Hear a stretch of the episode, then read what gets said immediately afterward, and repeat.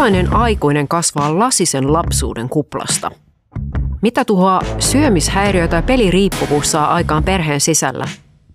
Onko lastensuojeluilmoitus ainut tapa puuttua päihdekodin lapsen hätään? Ja saako läheinen edes puhua kokemuksistaan vai luokitellaanko ne yksityisasioiksi?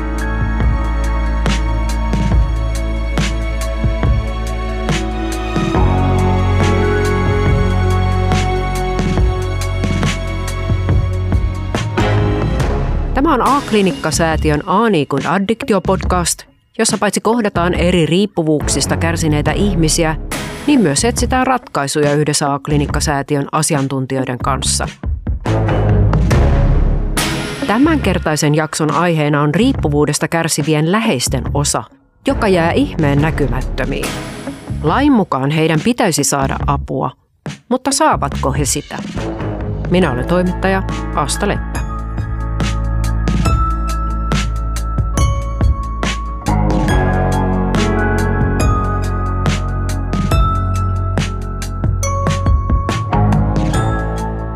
Kerran alakouluikäisinä menimme suoraan koulun jälkeen kaverin luo kylään. Meidän tarkoituksena oli katsoa musta ori telkkarista, mutta me ei päästy oikein sisään. Eteisessä oli näet käynnissä tappelu. Mun kaverin iso sisko viuhtoi hevosraipalla äitiä, joka lojui kenkämylläkän päällä susiturkki yllään. Äiti oli tuhannen tuiskeessa ja kiroili ja sopersi lopettamaan.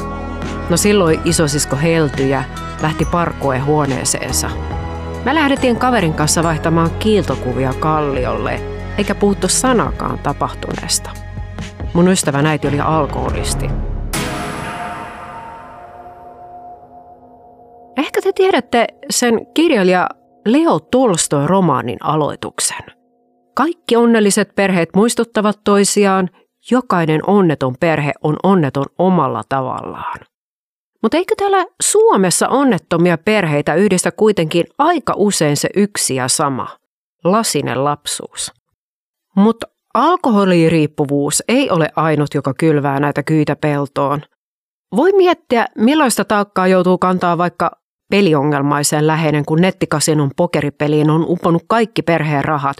Tai entä anorektikon vanhemmat, Millaista hän on katsoa voimattomana vierestä, kun se oma lapsi punnertaa hullun lailla tikkumaisilla käsivarsillaan?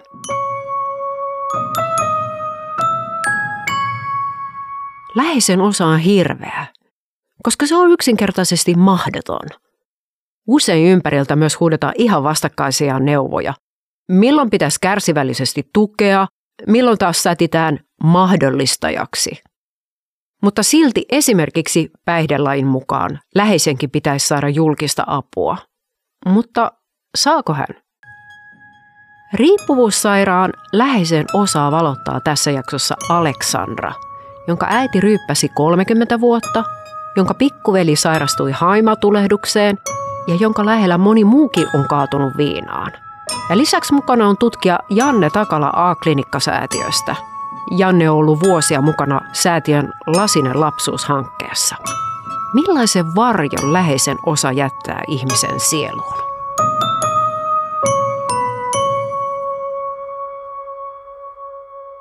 Aleksandra, sun äiti joi ongelmallisesti 30 vuotta, eli jo sun lapsuudessas. Miten sä lopulta havahduit, että jokin on pielessä?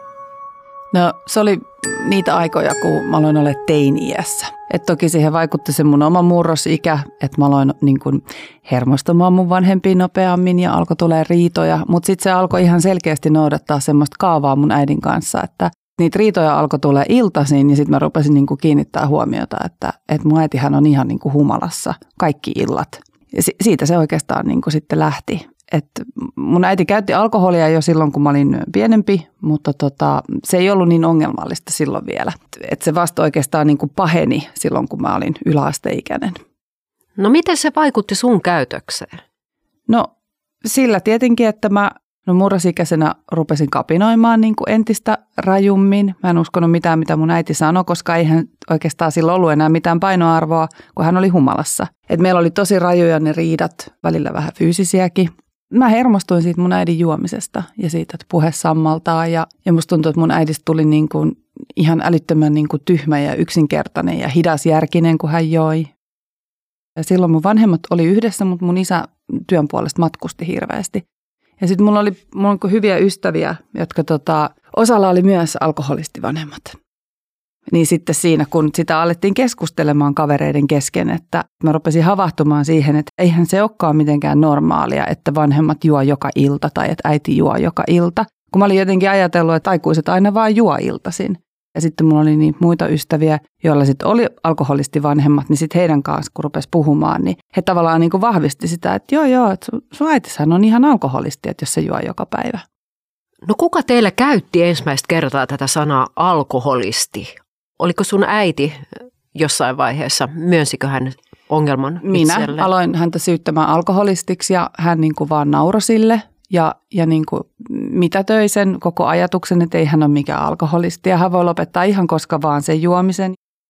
Kyllä siinä meni aika kauan aikaa. Mä olin jo muuttanut pois kotoa, kun taas jotenkin se nousi aiheeksi, niin sitten mun äiti vaan niin kuin myönsi sen, että no niin onkin. Ja mitä sitten?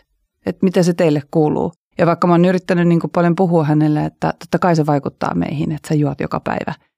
No noina murkkuiän myrskyisinä vuosina, niin mikä oli semmoinen tilanne, milloin sä tavallaan menetit luottamuksessa äitiin? No ehkä se semmoinen, että mä niin kuin tajusin tosi isosti, että me ollaan niin kuin hirvittävän eri sivulla tämän asian kanssa, niin oli se, että meillä tuli yksi irta taas joku riita jostain aiheesta, ja mä rupesin syyttämään mun äitiä siitä juomisesta, ja mun äiti vaan vähän niin kuin ivallisesti nauro mulle. Ja mä otin, hän juo konjakkia iltaisin ja valkoviiniä, niin mä otin hänen konjakkilasin ja mä heitin sen lasin seinään ja huusin hänelle jotain ja poistuin siitä paikalta omaan huoneeseen itkemään ja mun äiti vaan nauro mulle. Mä niin kuin nauro sillä aika ivallisesti, että mä olin hänen mielestään kauhean dramaattinen ja näin. Mun tulee mieleen just se, se hetki siitä ja mä muistan sen, että jotenkin se semmoinen niin turhautuminen, että mun äiti ei ymmärrä mua. Että mua ahdistaa tämä se juominen ja se ei niin kuin ymmärrä ja se vaan nauraa tälle asialle. Tutkija Janne Takala A-klinikkasäätiöstä, sä olet tehnyt pitkään töitä Lasinen lapsuushankkeessa. Käykö riippuvuussairaan läheinen läpi jonkun tämmöisen tietyn tunteiden kaaren tai eri vaiheita suhteessa riippuvaiseen omaiseen? No siis eri läheisillä on kyllä niin tunnistettavia niitä samoja kokemuksia ja samoja tunteita, mutta siinä on hyvin paljon yksilöllisyyttä.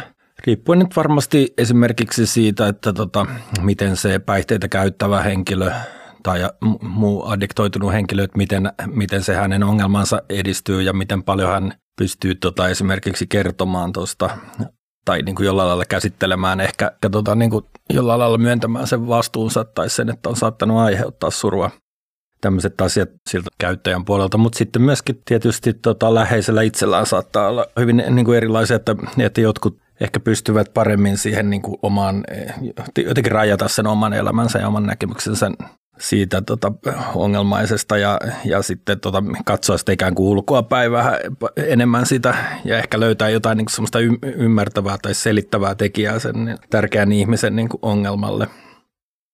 No miten sun, Aleksandra, sun suhteessa äitiin muuttui iän myötä, kun sä kasvoit sitten aikuiseksi? No meistä tuli aika etäisiä. Sitten tota, mm, kun mä sain omia lapsia, niin sitten me vähän lähennyttiin siinä, että hän rupesi hoitamaan tätä mummin virkaa sitten. Ja, ja sen hän on kyllä hoitanutkin aika kivasti. Mä, mä oon jotenkin yrittänyt sitten vaan sietää sitä mun äidin juomista. Ja mulla on niinku semmoiset tavallaan niin semmoiset käyttäytymismallit, että mä tiedän esimerkiksi, että mä en soita mun äidille iltasin, että kuuden jälkeen ei kannata enää soittaa sinne, koska hän on humalassa joka ikinen päivä. Ja sitten jos me lähdettiin johonkin mökkireissulle tai johonkin, niin sitten mun piti vaan niin sitten sietää se, se homma. Ja nyt oikeastaan näinhän tämä jatkuu niin kauan kunnes mun isä menehtyi tuossa puolitoista vuotta sitten. Ja nyt sitten mun myös hyvä ystävä menehtyi alkoholismiin, niin mä, mä annoin mun äidille ultimaattumin tuossa puoli vuotta sitten. Mä sanoin hänelle, että nyt mulle riitti, että, että mä en ole sun kanssa tekemisissä niin kauan kuin sä juot. Johon äiti totesi, että asia selvä. Joo, toi on kiinnostavat, Aleksandra, sun lapsella on ikään kuin oikeus isovanhemmuuteen, mutta ei siihen isovanhempaan riippumatta siitä, että missä kunnossa tai miten hän pystyy olla se isovanhempi. Joo, ja no se on ollutkin meillä sellainen valtava ristiriita, että miten mä voin viedä mun lapset sinne hoitoon, jos mun äiti juo. Mutta sitten mun isä on ollut siinä mukana ja mun isä ei juonut. Ja sitten mä aina juttelin mun isälle, että miten, se äidin tota, viinan käyttö. Joo, se aina himmailee silloin, kun lapset on täällä, että ei se juo niin paljon. Ja mä jotenkin luotin siihen, plus mä olin tosi niin kuin riippuvainen siitä heidän avustaan. Jotenkin vähän niin kuin tuli ummistettua silmät sitten sille. Mä muistan esimerkiksi yhden sellaisen kerran, kun mun toinen lapsi syntyi, hän oli ihan muutama viikon vauva ja me mentiin tota, hänen isänsä kanssa konserttiin ja lapset oli sitten viety isovanhemmille hoitoon ja se konsertin se, se, me oltiin katsottu se aikataulu väärin, että se loppukin pari tuntia myöhemmin. Ja mun vanhemmat luuli, että me tullaan tiettyyn aikaa hakemaan ne lapset, niin mun äiti oli sitten siinä loppua kohde ja ruvennut aloittelemaan. Ja sitten kun se meidän tuleminen oli venynyt, niin hän ei ollut kuitenkaan sitten himmannut sitä juomista. Ja silloin mä muistan, kun me tultiin sinne sitten illalla. Ja mun äiti oli aika naula päässä ja mun poika oli ihan muutaman viikon vanha. Niin silloin mä muistan, että mä ajattelin, että mä en voi enää ikinä tuoda näitä tänne, että mä voin luottaa tähän hommaan. Mutta mutta kyllä me sitten kuitenkin luotiin, että tämmöistä vastaavanlaista nyt ei sitten onneksi tapahtunut. Mutta. Niin Aleksandra, sä päätit esiintyä tavallaan anonyyminä tässä etunimelläsi vain. Niin Janne, onko ihmisten usein vaikea kertoa kokemuksistaan läheisenä?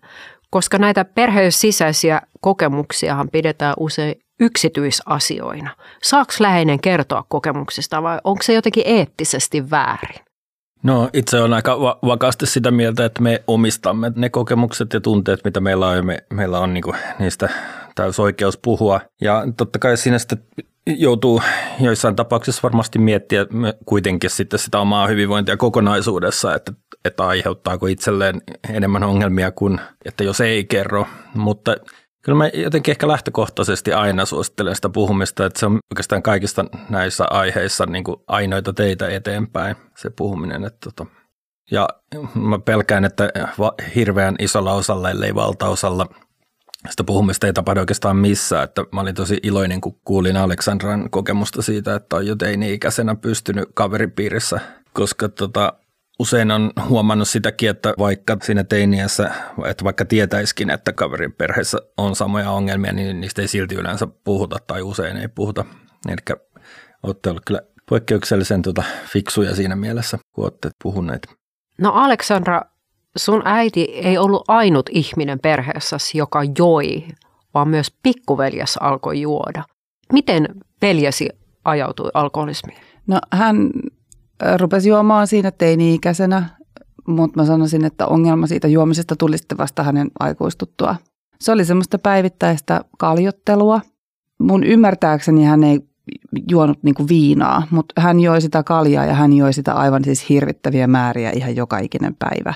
Ja tota, mä nyt kun on jotenkin hoitanut tätä mun perheen alkoholismia sillä tavalla itseni kannalta, että mä oon vaan pitänyt heihin sit etäisyyttä. Että musta tuli tosi etäinen sit mun veljen kanssa ja, ja samaten mun äidin kanssa. Että mä en ole kauheasti ollut mun veljen elämässä mukana. Ja muutama vuosi sitten, koska nelisen vuotta sitten, niin mun veli sairastui sitten rasvamaksaan ja haimatulehdukseen tämän juomisen myötä. Joutui sairaalaan ja sitten hän sai siihen vielä keuhkokuumeen päälle – ja hän oli hirvittävän huonossa kunnossa. Ja silloin tota, tosiaan sitten hän lopetti sen juomisen siihen. Mutta vika oli sillä siinäkin koko tapauksessa niin hirvittävän ahdistavaa, niin oli se mun äidin täydellinen kykenemättömyys ymmärtämään, että hänen poikansa on alkoholisti. Toi on hyvin, hyvin kiinnostava tämä niin kuin perheen sisällä ja, ja suvun tai niin kuin ylisukupolviden vaikenemisen kulttuuri kanssa Suomessa. Että tota, usein esimerkiksi lapsia saattaa niin kuin raittiit isovanhemmat niin kuin sinänsä auttaa ja tukea tarjota esimerkiksi niin kuin suojaisan paikan, missä lapsi voi viettää aikoja tai näin edespäin.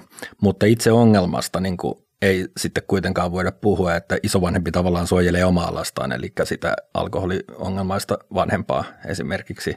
Niin se, se vaikeneminen, niin sen ehkä mä oon kokenut tässä itsekin niin kuin tosi haastavaksi, että kun mä oon ollut sitten se pahan ilman lintu perheessä, joka aina sitten nostaa sen kissan pöydälle ja sanoo, että te, te, te dokaatte, te olette alkoholisteja, että lopettakaa tämä juominen. Niin, ja sitten kun se viinan kanssa on oikein isosti sekoiltu, me on hirveästi ollut kaiken maailman riitoja, niin sitten jälkeen ollaan ihan hiljaa, ihan kuin mitään ei olisi koskaan tapahtunutkaan. Ja tämä on itse kokenut niin kuin kaikista raskaimmaksi, että mä en, Mä en pysty vaan lakaseen niitä asioita maton alle, että näin jää häiritsemään mua. Ja sitten kun mä oon yrittänyt niistä puhua, niin mut on vaan niin kuin vaimennettu. Ja silloin mä alan itsekin epäilemään, että kuvittelenko mä vaan, että nämä ihmiset juo ja sekoilee tässä. Tuossa on vähän sitä semmoista, mitä sanotaan tuntosarvet pystyssä olemista ehkä niin kuin joissain mielin kanssa, että kuka perheenjäsen ei oikein uskalla niin kuin rikkoa sitä, jos on tyyni hetki tai muuta. Mulla oli mun tota, veli joi itsensä ihan hirvittävän humalaan. Mun vanhemmat oli myös molemmat humalassa. Mä en ollut paikalla tässä tapauksessa, mutta he oli kaikki kolme ihan hirveässä humalassa ja saivat riidaa aikaiseksi. Mun veli alkoi rikkoa tavaroita ja mun tota, isä meni siihen väliin, niin veli pahoinpiteli mun isän, niin mun isä sai aivoverenvuodon ja joutui sairaalaan siitä. Ää, mun isä selvisi siitä, mutta kun mä olin siellä sairaalassa sitten ja mä toimin sitten siinä semmoisena yhdyshenkilönä ja hoidin niitä isän asioita ja näin, niin, niin mun veli vaan istui kotona sairaslomalla kännissä ja mun äiti istui kotona kännissä. Ja kukaan ei halunnut puhua tästä yhtään mitään. Et, ja sitten jos mä yritin tästä puhua, niin älä pahenna tätä tilannetta –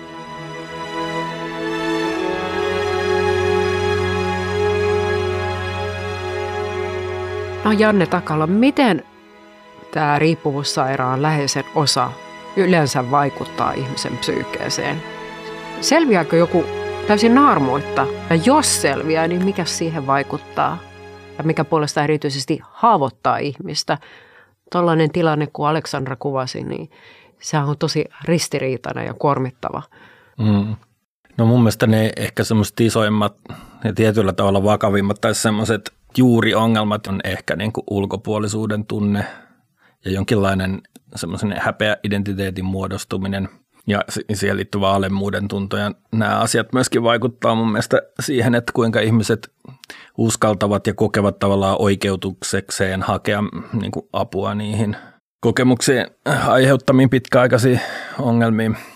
Eli varmaan paljon täällä elää semmoisiakin, joilla on jonkin verran näitä tota, lapsuuden kokemuksia, mutta jotka pystyy elämään nykyään normaalisti ja ne on vaan huonoina muistoina, jotka sinänsä ei vaikuta elämään. Että aika paljon mun mielestä vaikuttaa sitten tähän se selviytymiseen se, mitä niin tutkimuskirjallisuudessakin puhutaan suojaavina tekijöinä, joita nyt tyypillisesti on esimerkiksi, että kotona kuitenkin säilyisi, säilyisi niin rakenteet ja rutiinit siinä tota perheen arjessa – tietyn se tavallisen elämän kokemus, mitä hirveän moni kaipaa, niin kuin, että en olisi toivonut lapsuudelta mitään niin kovin ihmeellistä, kun olisi vaan ollut tavallista, niin se olisi riittänyt. Ja sitten paitsi tuommoiset rutiiniasiat, niin myöskin semmoinen niin kuin emotionaalinen puoli on tutkittu, että, että jos, jos esimerkiksi vanhemmat pystyy keskenään niin kuin näyttää semmoista kiintymystä ja lämpöä ja, ja lapsia kohtaan, niin se on myöskin katsottu tämmöiseksi suojaavaksi tekijäksi. Se tiedetään, että jos siihen kodin niin kuin haitalliseen päihteiden käyttöön sitten yhdistyy juuri väkivaltaa tai sitten köyhyyttä tai tämmöisiä asioita, niin se huomattavasti huonontaa sitä ennustetta, että kuinka syviä ongelmia tulee pitkäaikaisesti. Mitä sä, Aleksandra, ajattelet? saitko rakkautta ja hellyyttä kuitenkin vanhemmilta? Saimme silloin pienenä. Et kyllä mä koin, että meillä oli aika rauhallinen se meininki. Että, että alkoholia toki oli ja niitä juhlia oli – me matkusteltiin paljon, meillä oli vähän sellaista jet set-elämää mun isän työn puolesta, mutta että, että sen mä oon kokenut ihan turvallisena aikana. No päihdehuoltolain mukaan läheisen pitäisi saada julkista hoitoa, mutta saavatko he vai jäävätkö he tämän, näiden riippuvuussairaiden hoidon varjoon myös tässä kohtaa?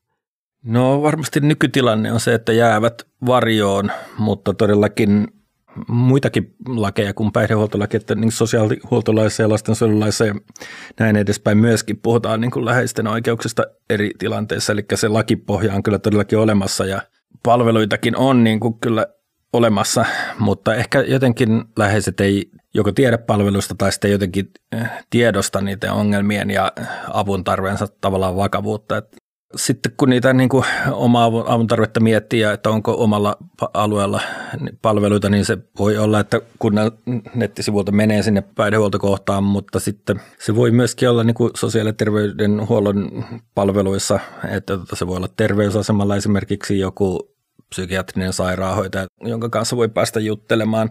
Ja sitten alaikäisillä esimerkiksi nuorisoasematyyppistä toimintaa on kaupungilla ja muuta, että – Mutta mitä itsekin on niin keskustellut esimerkiksi nuorisoasemalla niin työntekijän kanssa, niin harvat läheiset niin tavallaan ymmärtää tulla hakemaan. No mitä sinä, Aleksandra? Haitko sinä nuorena apua jotenkin vai oliko vaan semmoista vertaistukea siinä kaveriporukassa? Se oli enemmän sitä vertaistukea, että, että, tota, että meillä on fiksu kaveriporukka ja edelleenkin sama, että, tota, että mä oon, oon sieltä saanut kyllä semmoista hyvää vertaistukea. Vertaistukea sen verran myöskin, tota, että, että järjestöillähän on aika paljon, paljon tota, olemassa tarjolla vertaistuki erilaisia foorumeita ja kasvokkaisia ryhmiä ja, ja tota, somealustoja ja muita. Että meillä A-klinikkasäätely nyt esimerkiksi sellainen lapsuustoiminta järjestää nuorten vertaisryhmiä ja aikuisten vertaisryhmiä myöskin, jotka, joilla on näitä lapsuuden kokemuksia, mutta myöskin muut järjestöt. No entäs nyt aikuisena, Aleksandra? Oletko sä hakenut apua tai on, käynyt terapiassa? Tai? Joo, mä kävin, kävin puolitoista vuotta terapiassa ja tota, koin saavani siitä apua ja käytiin just tätä, tätä suhdetta äitiin, käytiin paljon läpi ja sitä juomista ja sitä just, että mä huomasin, kun mä kerroin niitä mun asioita mun niin kuin perheestä, niin mun tuli välillä semmoinen olo, että uskoako tämä terapeutti mua, kun nämä on niin älyttömiä nämä jutut. Ja sitten tota, mä kysyin häneltä sitä muutamankin kerran aina, että, että uskoiko näitä mun juttuja. Ja hän sanoi mulle hirveän lohduttavasti, että tiedäksä, että se terve siitä perheestä on se, joka hakee apua. Ja tämä oli mulle sellainen niin kuin hyvä vahvistus, että kun mä mietin, että miksi mä oon se ainoa tässä mun perheessä, joka niin kuin haluaa puhua tästä, joka kokee ahdistusta ja menee terapian puhuu ja kaikki muut vaan hyssyttelee, että ei ole mitään ongelmaa. Että onko mä sittenkin se hullu? Janne, läheisille sataa usein myös tällaisia hyvää tarkoittavia neuvoja. Miten näiden pitäisi toimia, kun ne neuvot ja ohjeet on aika ristiriitaisia? Et miten läheisen pitäisi siinä riippuvaisen vierellä oikeastaan toimia?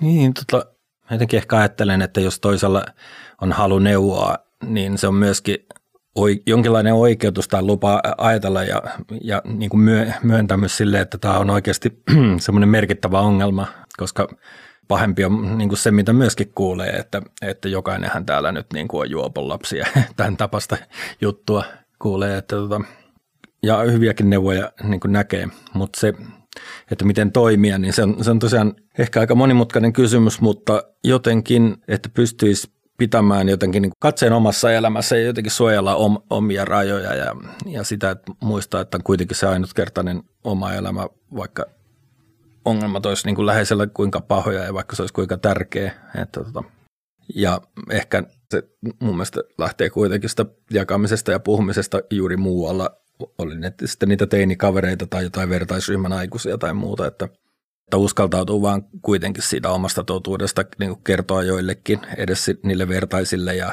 sillä lailla ehkä niin kuin sitten oppia keventämään häpeän taakkaa ja sitten toisaalta saada ymmärrystä ja hyväksyntää ja ehkä se voi vaikuttaa myöskin siihen, että uskaltaa antaa itsestään jatkossa vähän enemmän muissakin asioissa. Olet sä, Aleksandra, saanut neuvoja, miten sun pitäisi toimia äidin ja veljesuhteen? Mä oon saanut hyviä neuvoja ja sitten semmoisia vähemmän hyviä neuvoja. Ei, ei ehkä enää tässä vaiheessa, mutta kyllä niitä silloin aikanaan, aikanaan kyllä tuli. Että kyllä sä voit auttaa sun äitiä, että, että tota, joku mun tuttu oli joskus, hänen isänsä oli alkanut juomaan ihan hirveästi menetettyön puolisonsa, niin hän oli vienyt sitten isänsä katkolle ja se oli onnistunut, niin sitten hän tuli mulle kertomaan, että kyllä säkin voisit, että sun pitäisi vaan niin kuin enemmän yrittää. Ja mä muistan, että se oli musta aivan pöyristyttävää, että hei, että sun, sun isä juopotteli pari kuukautta, että mun äiti on tässä nyt jo pämpännyt niin kuin monta vuotta, että tämä ei ole ihan sama asia. Joo, muutenkin se, se semmoinen kuvitelma tai toive sen toisen ihmisen raitistamisesta on aika vaarallinen, että yleensä ne hyvät neuvot mun mielestä enemmän liittyy siihen omasta hyvinvoinnista huolenpitämiseen Paitsi, että et kyllä mä itsekin neuvon kyllä siihen niin kuin rajojen vetämiseen ja niiden tota tarkastamiseen. Ja että Aleksandralla esimerkiksi oli hyvä toi, mitä kerroit siitä, että miten lastesi isovanhempaan nyt sitten rajataan sitä yhteyttä. Niin ja se, mä huomaan, että se on mulle itse asiassa edelleenkin niin kuin ongelma, että mun lapset on solmineet hyvät suhteet omaan mummiinsa ja nyt kun mä en ole enää kauheasti mun äidin kanssa tekemisissä, niin nyt tämä onkin vähän erikoista tämä yhteydenpito – kun lapset haluaisi nähdä mummiaan, mutta, ja he tietenkin ihmettelee, että miksi mä en enää halua olla mummin kanssa tekemisissä. Ja mä oon nyt jo tälle mun vanhemmalle lapselle, mä oon nyt kertonut rehellisesti, että se johtuu siitä, että mummi on alkoholisti ja että mä en pysty enää ole tekemisissä.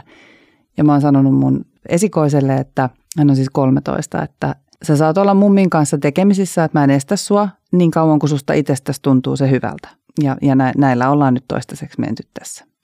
Toi on tosi arvokasta, koska nämä haitat ja ongelmat voi olla ylisukupolvisia, niin toi, että niin kuin lapsille sitä oman suvun ja oman perheen niin tarinaa ikätason mukaisesti, mitä se nyt kulloinkin tarkoittaa, mutta että kuitenkin vähän kertoo, että niin kuin lapset jotenkin oppis kasvaessaan niin kuin monitahoisesti näkemään niitä taustoja.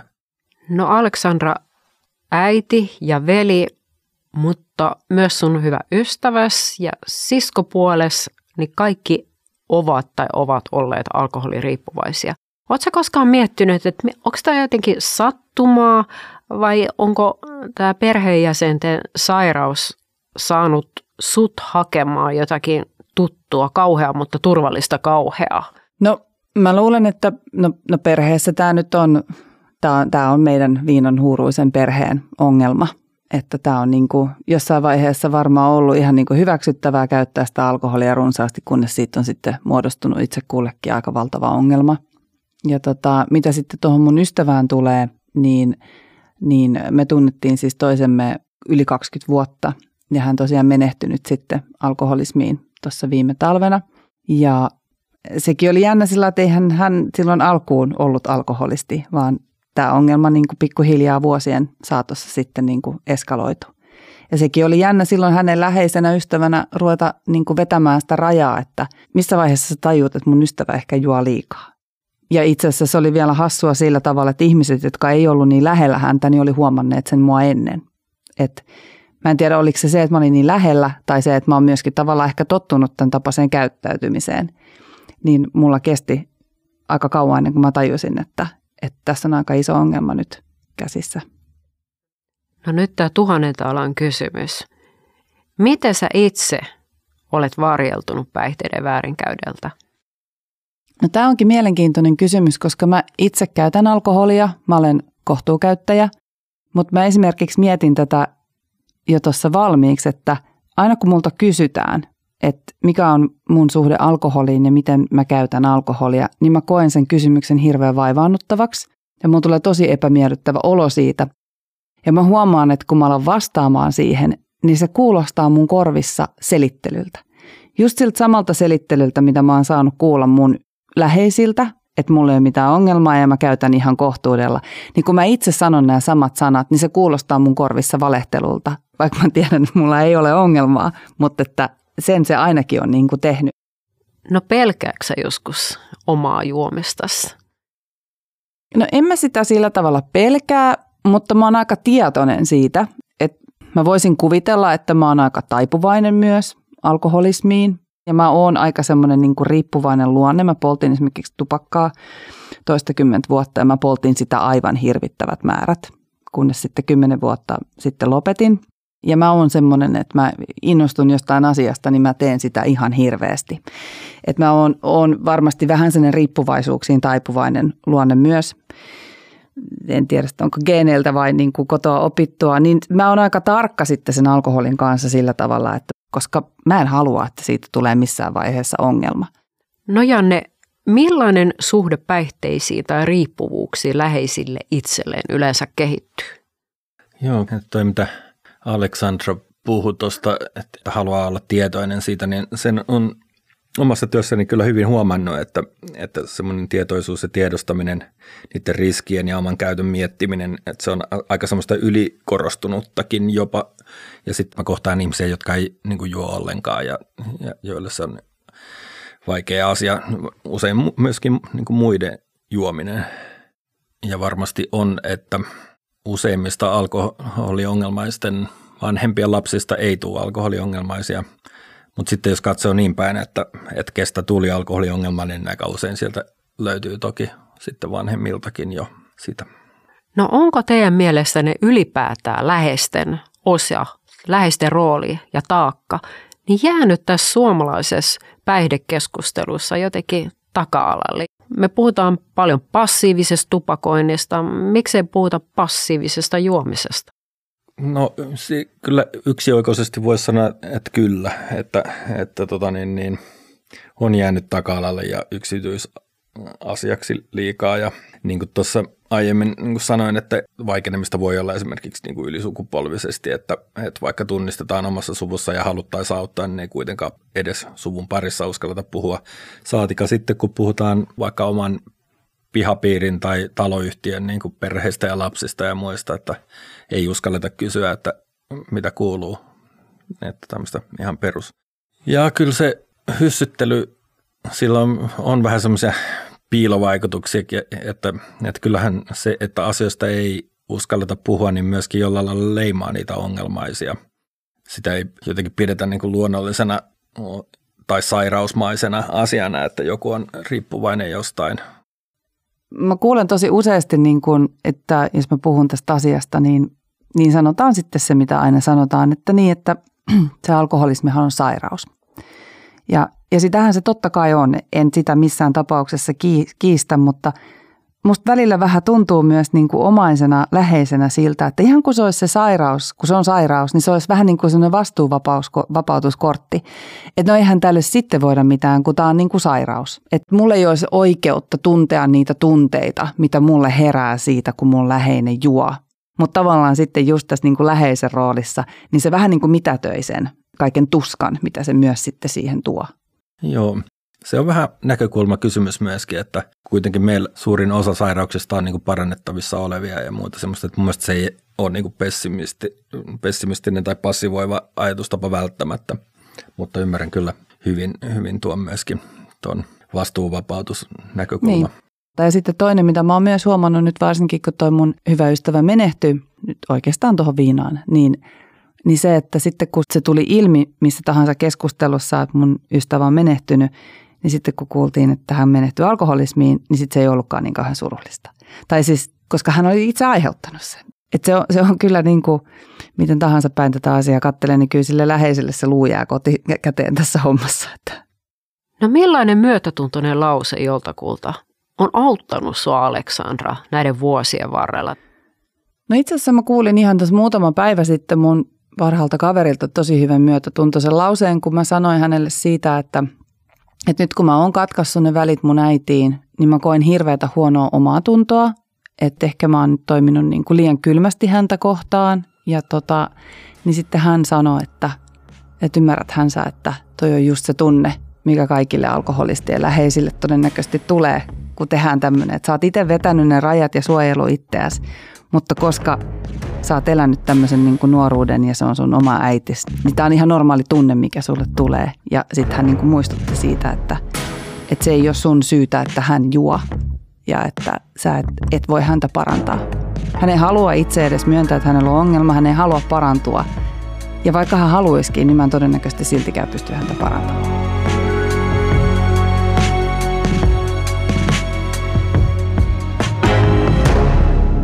Juttuhan on niin, että mitä enemmän sotepalveluista säästetään, sitä enemmän kannettavaa siirtyy ihmisille itselleen ja heidän läheisilleen. Esimerkiksi riippuvuussairauksien kohdalla kuntoutus on yhä lyhyempää, painotetaan avohoitoa, kotiutetaan ennen aikojaan. Kaikki tämä johtaa siihen, että omaiset joutuvat venymään entistä enemmän. Puhuminen ja vertaistuki auttaisivat ja paikkaisivat tätä hätää, aivan kuten Aleksandran kohdalla – Nehän oikeastaan pelastivat hänet. Mutta kenelle puhua? Suomessa onnellisuusmuurit ympäröivät perheitä tiiviisti kuin pihapiirin kartiotuja aita. Yksityisalue lukee kyltissä ja sitä kunnioitetaan. Vain viranomaiselle ilmoittaminen voi tulla kysymykseen, mutta sitäkin en mitään.